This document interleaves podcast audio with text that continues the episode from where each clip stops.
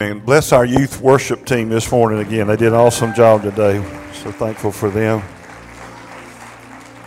Amen. Let's stand if you're not standing already for the reading of God's Word, which is our custom around here. Good morning, Grace Point. Hallelujah. It's good to see you this morning. I began a series. This is the third message in this series. First Sunday we talked about in this series the audacity of grace, and then we talked about the second Sunday, grace and the concept of sin. And today I want to kind of continue on with that, and we're just going to call this title a question. What is the essence of sin? What is the essence of sin? The word essence means the intrinsic nature of something.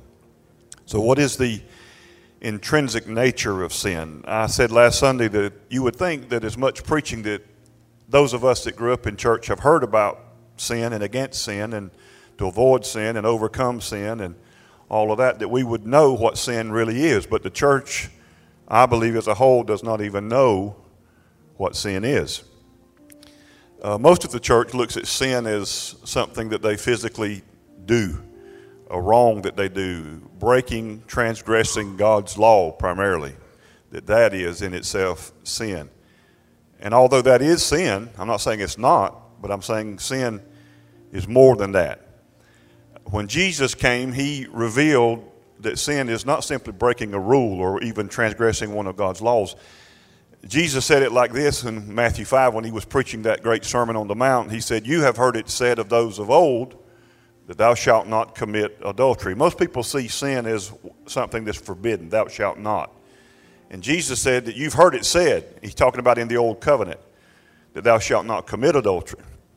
But I say unto you, that if any man even looks at a woman and lusts for her, he said, you have committed adultery with her already in your heart. So there Jesus revealed a radical view of what sin is. Sin is not simply something that we must do. Sin is an attitude, a thought. Isn't that blessing? The Bible also went on to say in the New Testament in James that it said to him that knoweth to do good. So you don't even have to do anything to sin. Just do nothing, and that's a sin. In other words, him that knoweth to do good and doeth it not, to him it is what? How many knows that's in the Bible? Say amen. So therefore, you don't even have to do anything. You can just sin by doing nothing. We talked a little bit last Sunday out of Romans 14 where Paul said there was a great debate going on in his time about whether they could eat meat sacrificed to idols. One group of Christians said, it's not a big deal because when I pray over and give thanks for my food, then it sanctifies that food. And I can eat meat and I'm not condemned and it's not a sin to me. And then Paul said, but there's weaker Christians who don't eat anything but vegetables, and they say they can't do it, and if you do it, it's a sin. And he said that they don't do it. And Paul finished that 14th chapter in the last verse by saying this, to him, that whatever is not of faith, that's sin. So he said, happy is the man who doesn't condemn the thing that he allows. So Paul said there that sin is a very personal thing. It can be sin for you and not sin for another brother. That's a wild view of sin, isn't it? Because you don't have faith. In other words, if you perceive a thing to be wrong, then it's wrong to you. So don't do it. But don't preach your personal preferences as doctrine. And don't bind and judge your brothers based on what you allow or disallow. Amen? Y'all just let me know when I start preaching. I'm just talking right now, but you just... Amen? So, Father, we do thank you that you came to take away the sin of the world. That Jesus is the Lamb that took away the sin, not just of those who confessed it, but the sin of the world. That he was the propitiation, the satisfying, appeasing sacrifice for sin, once and for all. And for that, we are amazed. And all we can say is thank you, Father. We thank you for your grace that is abundant to us today. In Jesus' name, Amen. Turn around and greet somebody near you. Come on. Greet them, welcome them, make them feel welcome, especially if they're visiting us here at Grace Point. Move out of your seat if you have to. Go find somebody to greet.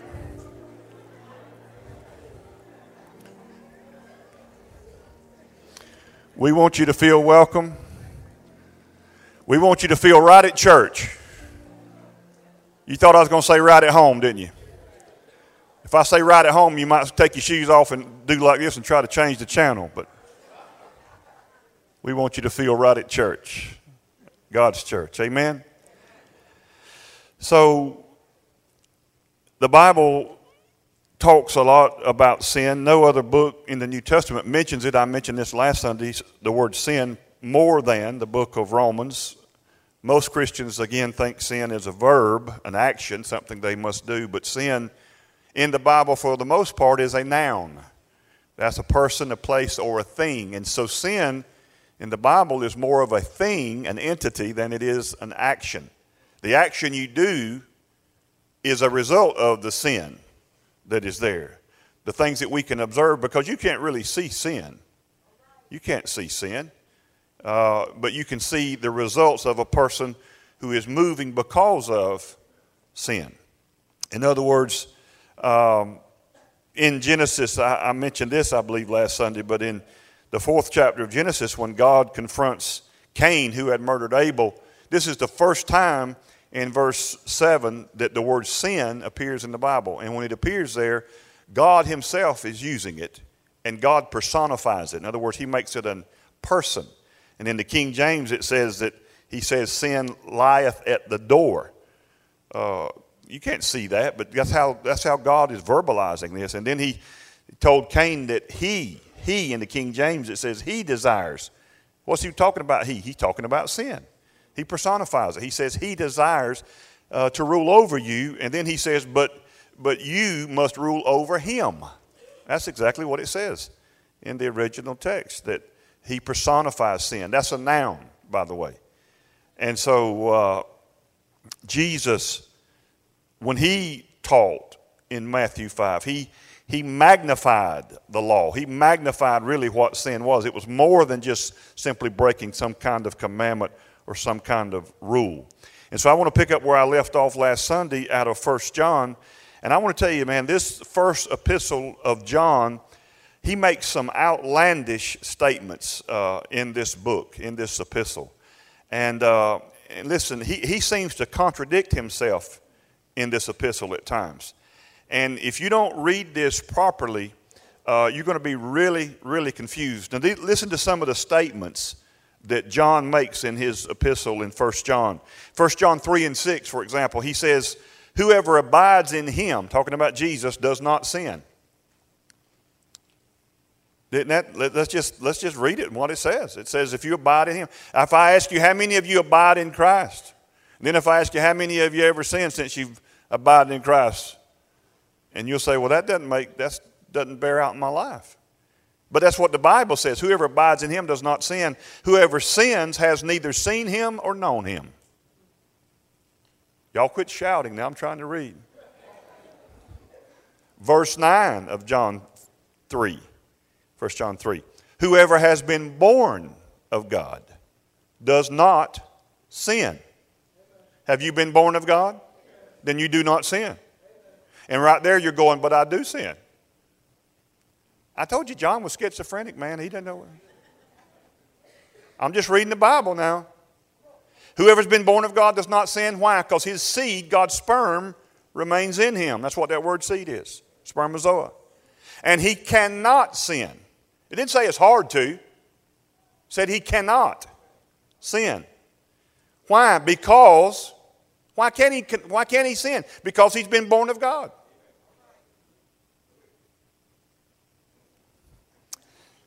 First John 2:1.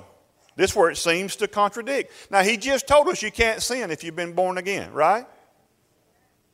Do I have a messed up translation in my Bible, or does it read the same in yours? All right, now listen to what 1 John 2:1 says. My little children, these things I write to you that you may not sin. Now he's telling them not to sin. I thought he just told us we couldn't sin. Now he's telling us not to sin. And then he says, if anyone sins, we have an advocate with the Father, Jesus Christ the righteous. Now, John, you got to make up your mind, dude. You just got through telling us we can't sin. You said we cannot do it. And now you're admonishing us not to do it. In verse 12 of 1 John chapter 2, he says, I write to you little children, listen to this one, because your sins are forgiven you for his name's sake. Notice it doesn't say they're forgiven if you confess them. Notice it doesn't say you're forgiven of them if you ask to be forgiven of them. It just simply says your sins are. If you already are, then they're not will be, it's past. How many of you already are in this building? So you don't have to come into the building 5 minutes from now because you are already in the building. So he tells them your sins are forgiven. For his name's sake, not for your crying. Not for your begging, pleading, asking. And then in 1 John 1 and 9, you know I'm saving the best for last. He says, if, seems to be conditional, if we confess our sins. By the way, the word sins here in the original is singular, not plural, and it is a noun. So if you read it as it's written, it cannot mean what most people say it means. Because he's not talking about verb, breaking a rule, doing something. He said if we confess our noun, sins, he is faithful and just to forgive us our sins and to cleanse us from how much? All unrighteousness. So if you've been cleansed from all unrighteousness, how much unrighteousness does that leave in you? This is not hard math. If you've been cleansed from all unrighteousness, how much unrighteousness do you now have? None. That leaves you righteous then. Is that right? So whenever the subject of sin is ever brought up, especially among Christians, that's been raised like most of you and I have in church, most of us have been raised and been taught and preached that we must confess our sins one by one to remain forgiven with God. Is that right? Most of us have been taught, if we've been grown up in church, that we can't even be born again into the kingdom of God unless we first repent and or confess our sins. Is that right? Now, if you go to the average church in America and you say to a Christian, preacher or not, but especially a preacher, what must I do to be saved? He will say, bow your head, close your eyes, repeat after me the sinner's prayer. And this is how it's going to start. Father, forgive me of all of my sins. I am a sinner. And I need a Savior or something like that. How many knows I just told you the truth? And how many's heard that before? All right, that's practiced ferociously in the church, evangelical church in the United States of America. I'll just limit it to America. Is that right? Is what I said true? That's not in the Bible. Now some of you just had a shock look on your face. Welcome to Grace Point. We're glad you're here. That is not in the Bible. In the book of Acts, the 16th chapter, when the Philippian jailer asked that same question to the Apostle Paul, what must I do to be saved? Paul did not say, bow your head, close your eyes, say the sinner's prayer. The word sin, listen, is never mentioned out of the mouth of Paul to that man. Why didn't Paul get the guy to confess his sins? If the only way that a person is forgiven of sin is by confessing them, then that man is still lost. But yet Paul told him he was saved. Selah, that's an Old Testament psalm word for pause, reflect, and meditate on Brother Dale's sermon. See how different that is than how the church does it? We've got some things really wrong in the church. Because we've really gotten away from the Bible. Paul answered, what must I do to be saved? Question by the Philippian jailer with this statement. Believe upon the Lord Jesus Christ and thou shalt be saved. And thy household, by the way. Amen. Because when one person's living in there, light always overcomes darkness. And salt will make a difference. And that was the end of the story. And the word sin wasn't mentioned. And yet a guy got saved. And I think Paul, more than all of us put together, knows how to get a person saved. He wrote most of the New Testament, particularly that about grace. Right? And if that's not enough for you, you go to the book of Romans chapter 10, where the whole chapter is really devoted to how to be born again, saved. And the word sin doesn't appear in the entire chapter. You ever think of that? The word sin does not appear. The word confess does appear in Romans 10, 9 and 10. The word confession comes up, but you know what they're confessing there to get saved? Not their sin. They're confessing the Lord Jesus Christ. Jesus. Glory to God. Hallelujah. Isn't that something? The word confess is a Greek word, homolego. If you're a Greek expert, you know I just mispronounced it, but it doesn't matter. That's the best I can do. Homo is made up of two words, homo, lego, or logos. Homo means same kind, same thing. So homosexual means two people of the same kind, same, you got it? So homo logos, the word logos means the word of God, God's word, what God has said. So homo logos means to agree or say the same thing that God says. The word confess to the average Christian means cry, use tissues, tell God how sorry you are for your sin. But in the Bible, the word confess means to agree with God. To just simply agree with God. And if you're going to agree with God, you're going to have to agree that God has forgiven the world of sin. You're going to have to agree that God sent His only begotten Son. And that He was the Lamb of God that took away the sin, noun, of the world. Not just the sin of the church, not just the sin of Christians that confess them one by one, but the sin of the world. God has provided forgiveness for the world. Listen, forgiveness is not anything that God will do today for you. God is not going to forgive anybody today, nor tomorrow. And God did not forgive one person yesterday on planet Earth. Neither will God forgive anybody a week from now. Why? Because God has forgiven the world of sin. And He keeps no record of that transgression. He does not impute it nor impart it to man, He says. Over and over in your New Testament Bible, somebody say, glory to God, new covenant. That's the Bible. That's not what's taught in most churches. That's not what's taught. That's not what I was taught. We're taught that we're saved by grace and we're kept by confession. And that if somehow we forget to confess one of our sins, because no sin will enter in up there, then, and the rapture was to happen, or the Lord come for us by death or however, then we would miss it. Many are taught they can even lose their salvation. And they live in this trepidation and fear and anxiety all the time. And they're not victorious Christians. They're Christians full of anxiety, condemnation, and fear and doubt. It is a miserable way to live. I lived it for decades. I not only lived it, I preached it because it was preached to me. But I have read the Bible for myself now. And I see that I was lied to, maybe not intentionally, but ignorantly. God said, Hosea 4:6, my people are destroyed for lack of knowledge. What they don't know.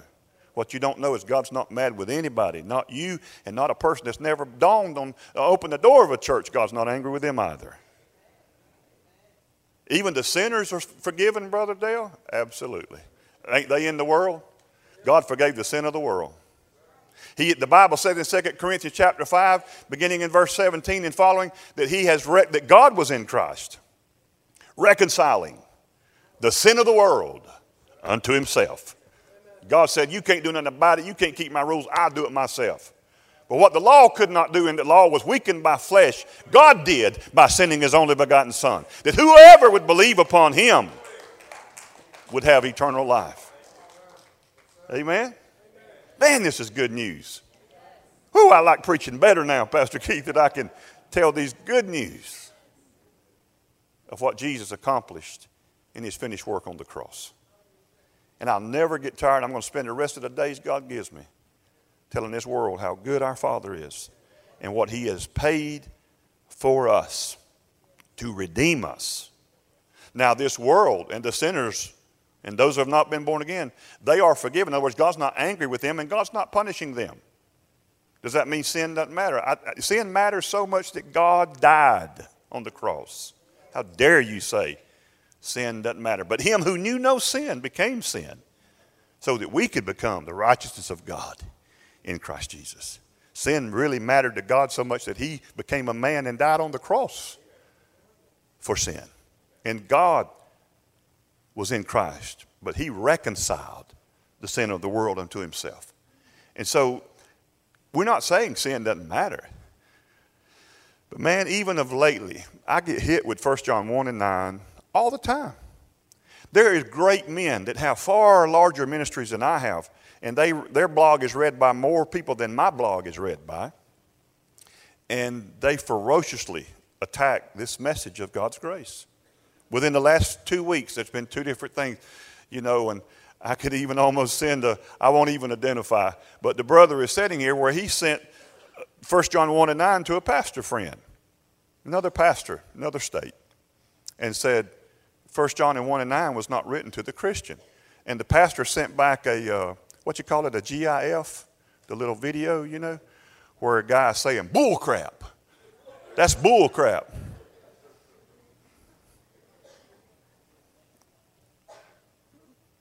And then he forwarded it on to me.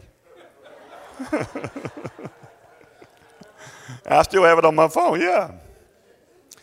And that pastor was just incensed that our brother would suggest that 1 John 1 and 9 is not written to Christians, and that Christians, he was affirming that, oh yeah, Christians have to confess their sin. If they don't, they're lost.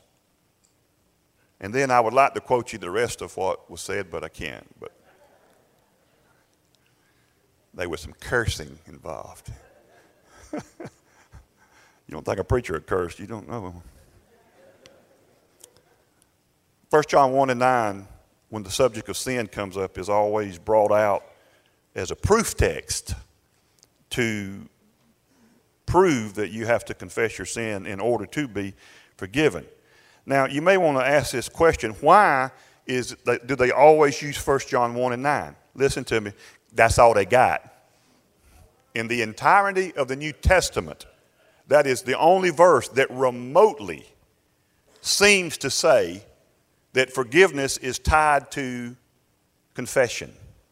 So it is the only verse that will ever be trotted out as proof, because it's the only one that anybody has in the entirety of the New Testament Bible. And many will focus their attention on one verse taken out of context and stand against many, many numerous verses, 10, 15, 20 verses that say the opposite of that you've already been forgiven. Now, we know that this is not, 1 John 1 and 9 is a message about conditional forgiveness. God, you know, they say won't forgive you unless you confess each sin one by one. That's not compatible with the New Testament Bible. And it's surely not compatible with what Jesus did and taught when he dealt with people. In other words, Jesus, did he not forgive people that didn't confess their sins?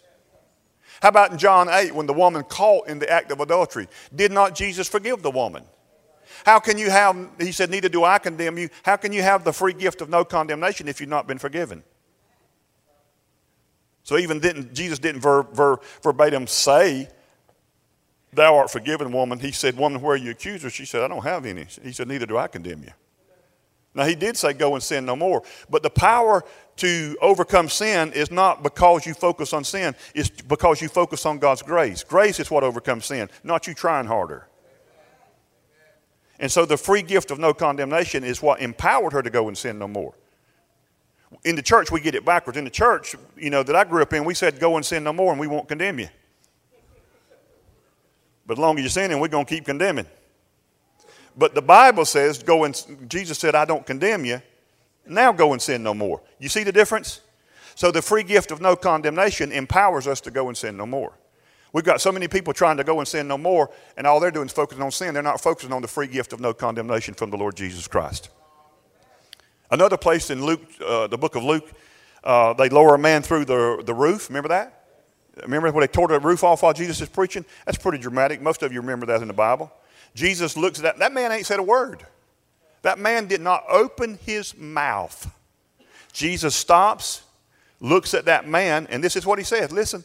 He says, man, your sins are forgiven you. And the man never confessed. So if you have to confess to be forgiven, that man was lost and Jesus was lying. Y'all don't shout me down when I'm preaching like Jesse Duplantis. Jesus, the man didn't say anything, and Jesus said, man, your sins, not will be if you confess them, are forgiven, in case you don't know what I'm talking about, you. And you're not supposed to end the sentence with you. By the way, grammatically, you're not supposed to end it with you. You got to say you what? But Jesus said, man, your sins are forgiven you. And you know what the Pharisees did that was standing around and heard it? Same thing a lot of people do when they listen to this podcast. They were offended. And they said, who can forgive sins but God only? And Jesus knew their thoughts, said, which is easier? To say, man, thy sins are forgiven thee, but to say, or to say to the man, take up thy bed and walk. He said, so that you will have faith that the Son of Man can forgive sins on earth. He said, man, take up your bed and walk. And the man stood up at that moment. Now, let me ask you this. Which is easier to say, for me to say to a person, sir, your sins are forgiven, or to say to a person lying on a cot that can't walk and paralyzed, say, take up your cot and walk? Which would be easier for Brother Dell? It's not hard, y'all. I'm not trying to trick you. You already know the answer, right? It's lots easier for me as a preacher. I'd a lot rather say to somebody, thy sins are forgiven thee, than to walk up to a paralyzed person, a quadriplegic, and say, take up thy bed and walk. Jesus said it's easier to say your sins are forgiven. But he said, if I demonstrate the harder, if I demonstrate to you what's harder, then that should shut your mouth on what's the easier part. So Jesus said, take up your bed and walk. And he's like, now y'all shut up. He dropped the mic moment. You know what I'm talking about? I'm out of here. You know what I'm saying? I mean, Jesus forgave sin. He don't need your permission to forgive you. God don't need your permission to forgive you. God don't need you to confess. See, what is it that, listen, what is it that causes God to forgive sin? In other words, what legal right, on what grounds does the Father forgive sin? On what grounds does the Father have legal right to forgive sin? The Bible said without the shedding of blood, there is no, it uses the word remission there, same thing, forgiveness. So without bloodshed, there is no forgiveness. Jesus shed his blood when? 2,000 years ago on the cross. Are we expecting him to come back and shed it again? That means that there can't be any future forgiveness then. That means that God has to forgive a future sin.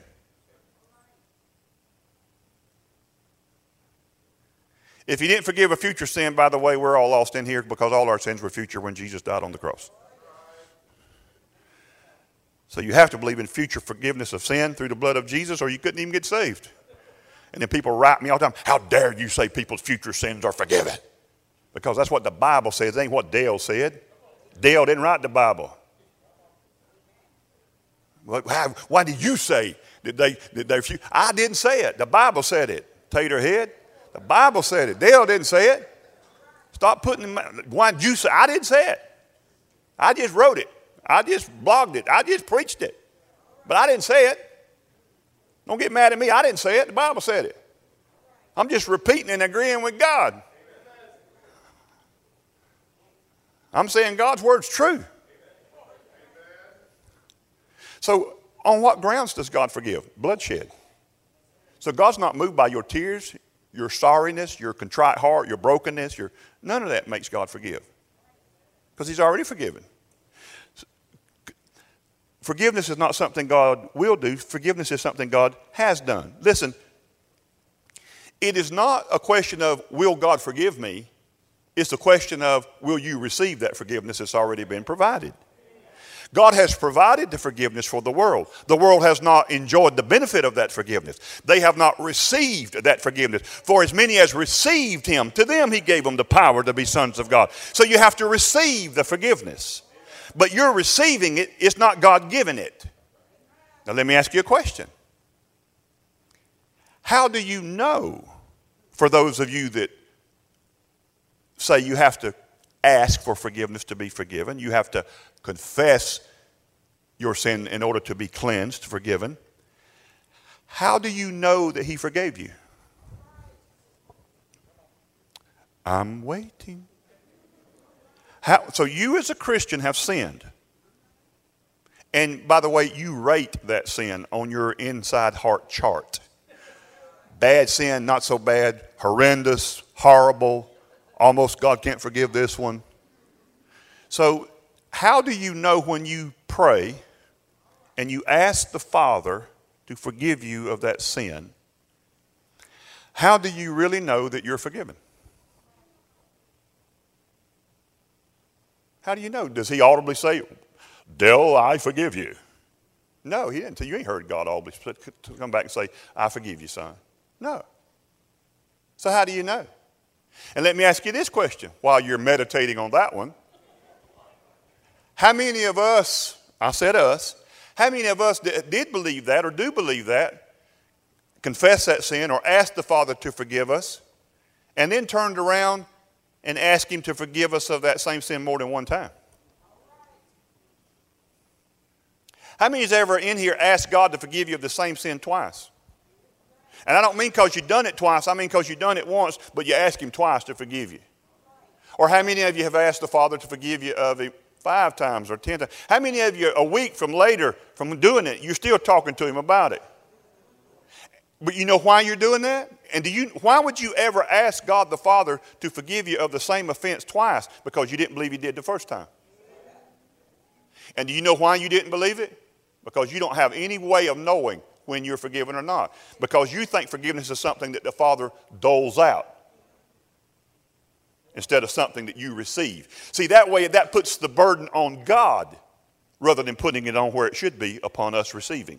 See, in Acts 19, when the Apostle Paul came upon those apostles of Apollos, he didn't say, he asked them a question. He said, have you received the Holy Ghost since you believed? He didn't say, has God given you the Holy Ghost yet? See, the problem wasn't God giving the Holy Spirit. The problem was them receiving the Holy Spirit. Some of you trying to get God to give you the Holy Spirit. He's already given the Holy Spirit. Some of you trying to get God to heal you, to like you, to love you, to bless you, to help you. He's already done all that. It's just up to you to receive it. Grace has provided it. The problem is not on the transmitter I preached to you a few weeks ago. It's on the receiving end. Have you received since you believe? We didn't know nothing about this. Paul said, I'm going to explain something to you. God's already given it. All you need to do is receive it. And the Bible said they received the Holy Spirit. See, some people don't receive it because they don't know nothing about it. They think that's something that God's going to do if they cry hard enough, pray long enough, petition, mourn, weep, sorrow. No, God's already forgiven you. See, do you see the point of that? Why'd you ask him 5 times? Why'd you ask him 10 times? And see, that's the whole strategy of the devil. The strategy is, do you see it? That if Satan can keep us asking and asking and asking for forgiveness, for us never really absolutely being sure that we have been forgiven, then we are one defeated, ineffective, condemned believer. Is that right? But yet when you get around preachers that mix the law and grace message together, which most do, I used to, they will insist that 1 John 1 and 9 is a verse that you must obey and you must confess each and every sin in order to remain forgiven. They say you need to do this and you've got to restore your relationship, that you're out of relationship with the Lord now because you've sinned. And a lot of times I hear these guys say this. They say, well, I mean, they'll say, what, you know, like if you're married, they'll say, well, if you sin against your wife, I mean, or your husband, don't you confess to them that you did wrong? And of course, the answer to that is sure. I mean, if you want a good marriage, if you want a relationship to be, you know, you're going to have to admit and acknowledge that you've done sin. But I've been pastoring for a long, long time. And I can't tell you how many counseling sessions I've had where that's not a good, because God's not us. Okay, for the first thing. But that's not a good example, because how many times have I sat in counseling with married couples who told one another that I forgive you of this offense, and then when they get in a heated discussion, they turn around, bring it up, and use it as ammo against them. That happened more time than not. Don't give me that example. It's not a good example. God doesn't remember your sins. God doesn't, He's not going to bring it up to you 10 years later. Or remember back when you, I mean, God's not going to do that. God's not going to do that. And so if you look in 1 John chapter 1, let's just, if y'all can, I hope you can on the fly here, but just put those verses up. And let's just start in chapter 1, verse 1 of 1 John 1. And let's just see the context. Because listen to me, John's really talking to four different groups of people. He's talking to me, it's very clear, it's unbelievers, and I'll deal with that even if you don't want to believe that in a moment. But in 1 John chapter 1, he's dealing with people that are not Christians. And then in chapter 2, he starts talking to Christians, my little children. But then when he gets to Christians, he actually divides them into three groups. He says little children, young men, and then fathers. Okay? Because you don't start out. I mean, you grow in the knowledge of the Lord and Jesus Christ and the grace of God. But let's look in verse 1, 1 John 1. That which was from the beginning, which we have heard, which we have seen with our eyes, which we have looked upon and our hands have handled concerning the word of life. They're talking about Jesus there. He said, the life was manifested. We've seen it. We bear witness and we declare to you. Everybody say you. All right, so you're going to see that he's talking to the you group, you. So who am I talking to? You. But then I can also say we. That would be whoever be up here on the platform. So if there's three people up here with me, it would be we, and then I'm talking to you. So you see two groups, we, you. That's what he's going to do right here. He says, to you, we declare to you that eternal life, which was with the Father and manifested to us. Now he's talking to these people about eternal life. If they already have eternal life, and you will have it if you're born again, then why is he talking to them about it? That'd be like trying to get saved people saved again. Okay, verse 3. That which we have seen, heard, we declare to you. Everybody say you. Come on, play the game with me here. Yeah? We declare to you that you also, because they don't, may have fellowship with us. And truly our fellowship is with the Father and His Son, Jesus. So what he's saying, you don't have fellowship with the Father and with Jesus and with us. Because you ain't a Christian. And I want you to be. Verse 4, and these things we write to you that your joy may be full. Because you don't have no joy right now because you ain't got Jesus. You telling me he's writing to believers and they got Jesus, but yet he tells them they ain't got no joy? No. He said, this is the message we have heard from him and we declare it to you. And God is light and in him no darkness at all. And if we, everybody say we, if we say we have fellowship with him and walk in darkness, we lie and don't practice the truth. But if we walk in the light as he is the light, we have fellowship with one another, and the blood of Jesus Christ, his son, cleanses us from how much? All sin. And if we say that we have no sin, we deceive ourselves. The truth is not in us. Now see, we're going to see the verse in context. Now listen, if we confess our sins, he's faithful and just to forgive us of our sins and to cleanse us from all unrighteousness. If we say that we have not sinned, we make him a liar and his word is not in us. So everybody attacks me, they go after me with 1 John 1 and 9 and they go after you. But that 1 John 1 and 9 is like the meat between two buns. And the two buns is verse 8 and verse 10. And he's talking to sin deniers. These people, they actually were Gnostics. This was a very prominent teaching in the New Testament time of the church. But he is saying to people who denied that sin even existed. They were sin deniers.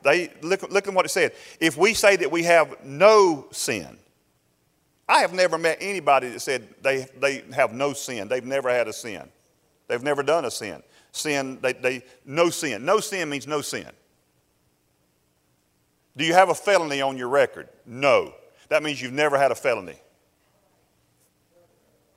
Apply for the job, they want to know if you had a felony. No. That means what? You've never had any relationship with a felony warrant on you. Right?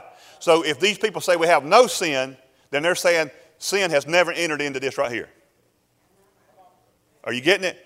They're not saying that we don't have any sin right now. They're saying sin doesn't exist in our life. We don't believe in sin. Sin is just a figment of y'all Christians' imaginations. We have no sin. And if you say we have no sin, then you're deceived. And who you're deceiving is yourself. Look, and the truth's not in us. Verse 10 says, if we say that we have not sinned, we make him a liar. Who? Who do we make a liar? God, Jesus. And his word's not in us. How do we make God a liar? By saying sin doesn't exist? Because him who knew no sin became. That's the reason God came and sent his son, is to deliver us from the bondage and the power of sin. So if you say sin doesn't exist, then Jesus didn't have to come. And if Jesus didn't need to come, then the whole gospel's a lie. The whole thing falls apart. Do you understand?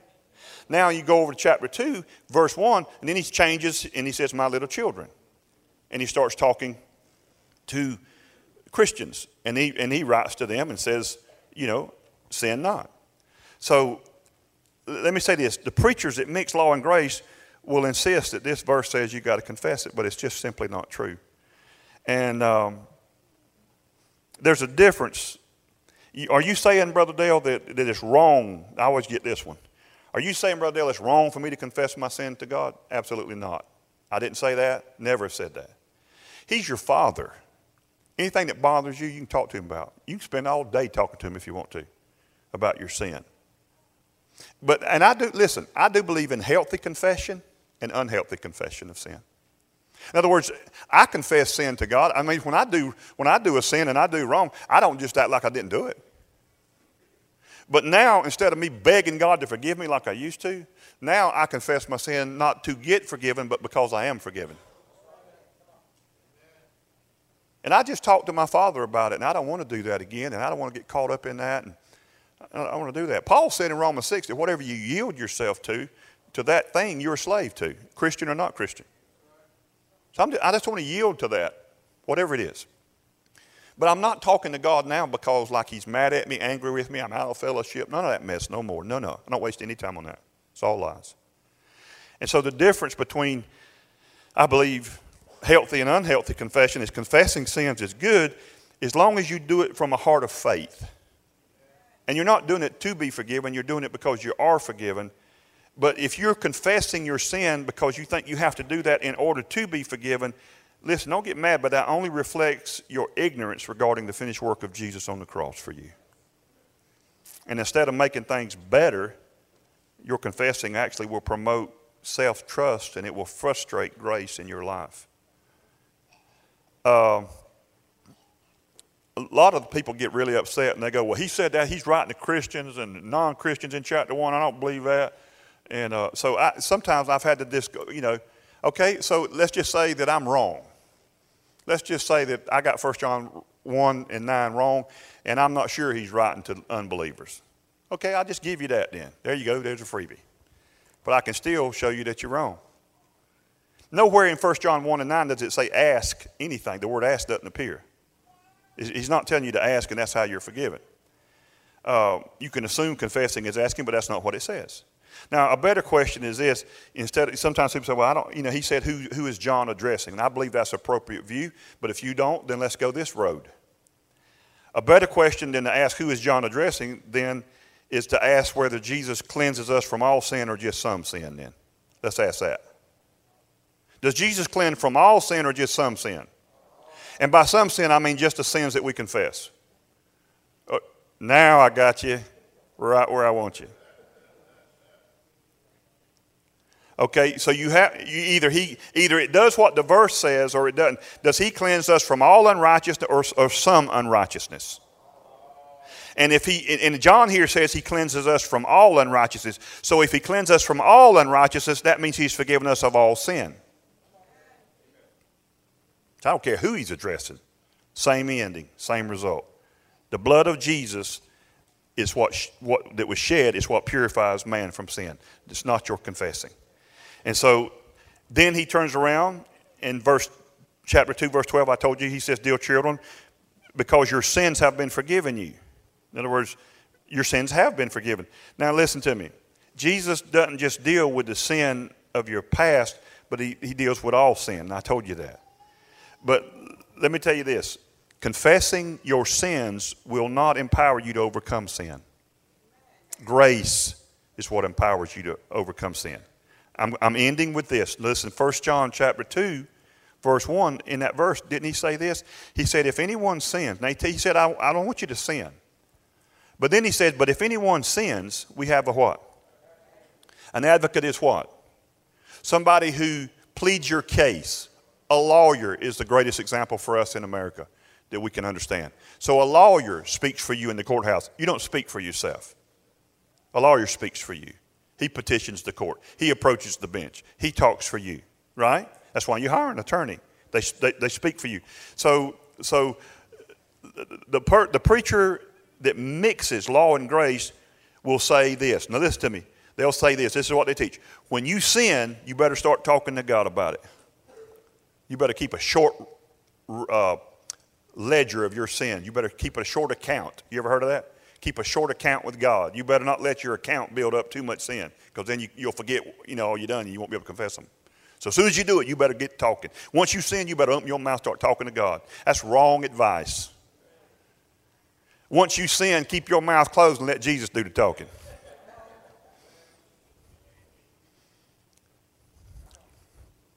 When you sin, Jesus does the talking. And you don't even believe that, because you'd have been a lot more happier about that statement. How did Jesus do it? I just told you he's your advocate. What do you think an advocate does? Sits there? It's like, attorney, talk to the judge. I mean, it'd be like an attorney just sitting there and never opening his mouth for you in the court. What good is that? If you got to do the talking. No, just sit there and shut up. The advocate will speak on your behalf. So when you sin, Jesus talks. What does Jesus talk?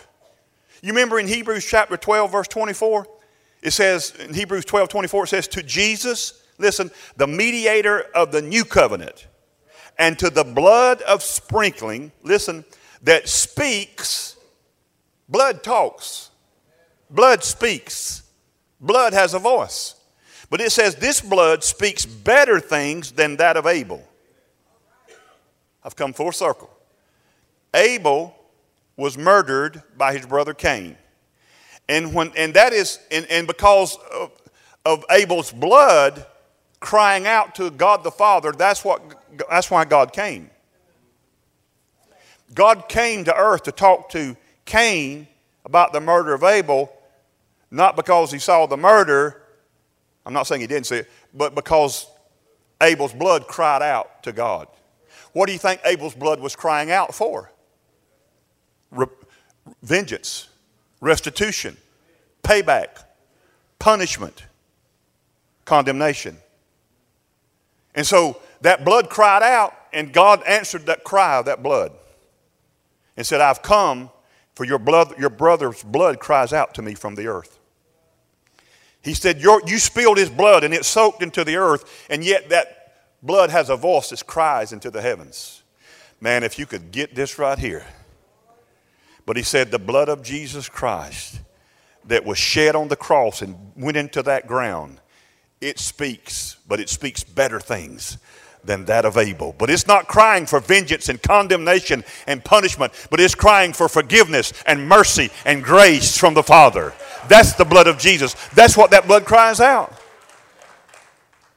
That blood cries out for that. Because when you sin, listen, the accuser of the brethren, not the accuser of the sinners. Satan is called the accuser of the brethren. But when you sin, the accuser will accuse you. But don't listen to him.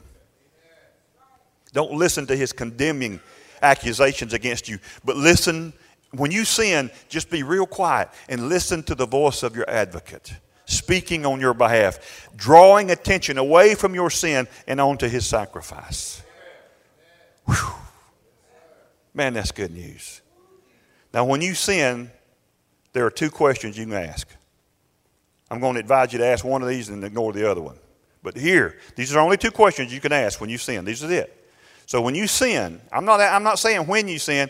I mean, it's not saying if you sin. I'm saying when you sin, because please don't take this wrong, but you're going to sin. And my concern is not that you'll never sin. My concern is what will you believe when you do sin. So when you sin, this is the wrong question to ask. When you sin, listen, what can I do to fix this? What can I do? What prayer can I pray? What tears can I shed? What can I do to fix what I just did? That's the wrong question. That's the same question that Adam asked in the garden as he reached for fig leaves to fix his nakedness. He tried to fix it. He tried to be his own savior. He tried to save himself. The better question is not what can I do to fix this when you sin, but when you sin to ask this question, what has Jesus done to fix this? What has Jesus done to fix this? And John plainly tells us what he has done. He has cleansed us from all unrighteousness. Is that wonderful news? Now listen, some of you are just bound and determined. You want to confess something, and I'm going to help you. Okay? Because you are you want to confess. So here, if you want to confess something, then confess this. By the precious, sinless, spotless blood of Jesus, I have been cleansed from all unrighteousness, and I now agree with God the Father that I am the righteousness of God in his Son, Christ Jesus, and I make that my confession before God. And when you say it, not because Brother Dale says to say it, but because you believe it, because it is the truth, then you will rise out of the miry clay of self-pity and condemnation and doubt and fear, and you will stand on the solid rock, which is his Son, and the price paid on the cross. And you will be victorious, and you will have confidence to approach the throne room of grace boldly, and you'll know God hears your prayers. You'll know God loves you. You'll know that he'll never forsake you. You'll never leave. You won't live in that whole miry mess that so many believers have lived in. Do you receive the word of the Lord today? Would you give God praise as you stand on your feet? Elders, ministry team, would you come?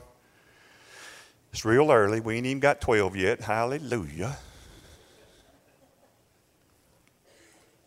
But we love you here at Grace Point, and we mean that sincerely, and we want to pray with you if you want prayer.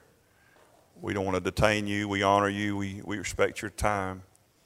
But if you want prayer for any reason, you can come down front, and it will be our honor to pray with you. You don't ever have to go away wishing someone had took time to pray with you personally about something. The greatest thing that can happen to anybody in the building is you being an unbeliever and you believe what I preach today, because it's the truth, it's the gospel, and you receive Jesus as your Lord and Savior. I love a man that'll just come on to the altar and not even wait for an altar call.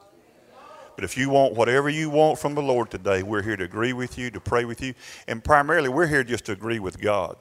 We're here to confess what God confesses over you. And we're to declare to you the salvation of Jesus Christ. God bless all these people coming today. Come on, would you put your hand, just encourage them as they come. God bless you, young ladies. Amen. So Grace Point, we love you. We love you. Next weekend's going to be a great weekend here. But we love you. God bless all these young people. Thank God for all these teenagers and these young people. Amen. Now I'm going to need some more help down here. Pastor Keith, would you just help me? Ben, come and help us. Amen.